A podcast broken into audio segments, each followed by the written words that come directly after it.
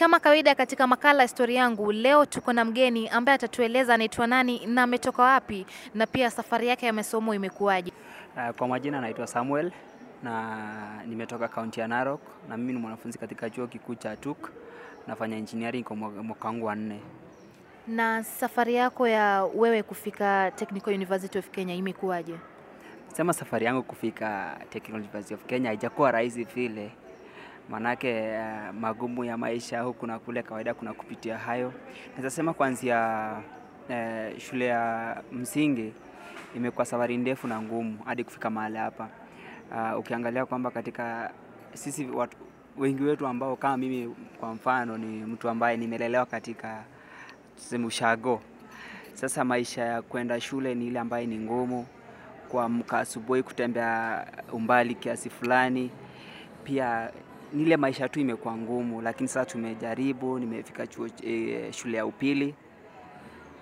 Kufika shule ya upili pia haikuwa rahisi, manake eh, kulingana na mm, sehemu ambayo nimesomea mimi, naweza sema mali nimesomea mimi ni mali ngumu sana, kwa sababu tulikuwa tunatembea karibu kilomita tano ndio ufike shule asubuhi. Tulikuwa tunaamka kitu saa saa kumi na moja unaenda shule ndio ufike mapema.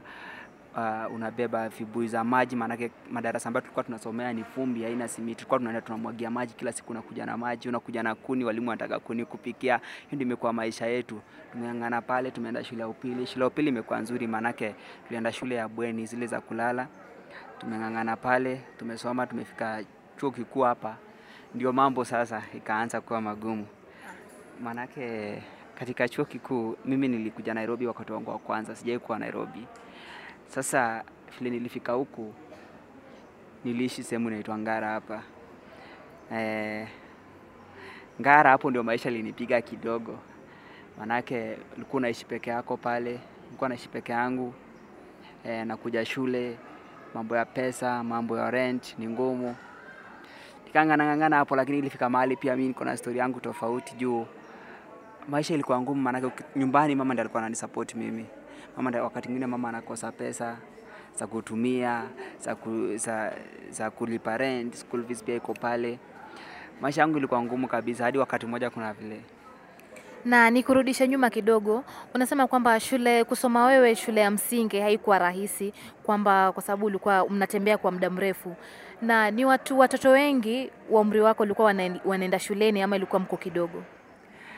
Walikuwa tulikuwa wengi wakati tuko madarasa yale madogo, tuseme kuanzia darasa la kwanza hadi darasa la sita tulikuwa wengi, lakini ikifika ile wakati e, darasa la sita la nane unapata kwamba wengi walikuwa wanaoleka. Kwa, kwa mfano wasichana walikuwa wanaoleka wengi wetu wengi wao, alafu pia vijana wengi wanaacha shule, so kufika ile transition, watu ambao walikuwa wanaenda shule ya upili ni wachache. Unapata kwamba katika darasa langu tulianza shule tukiwa maybe watu 30 wenye wanafika shule ya upili unapata ni watu karibu 15 ama umepungua hadi watu tisa kumi hapo.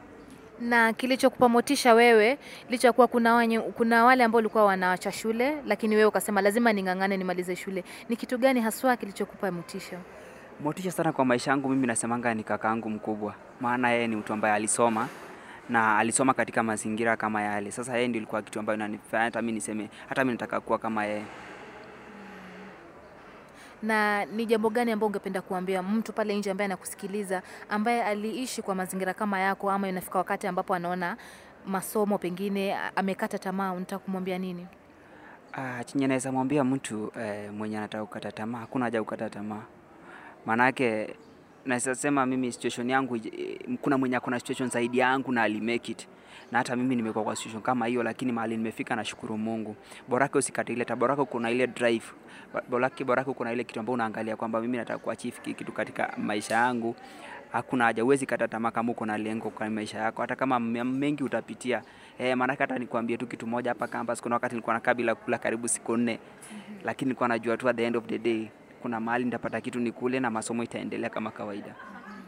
kama ulivyosikia msikilizaji basi haina haja ya kwamba ukate tamaa kwa sababu kama unapitia magumu kuna mwenzako ambaye anapitia zaidi kwa hiyo kung'ang'ana na kujitahidi ndio nguzo ya wewe kufanikiwa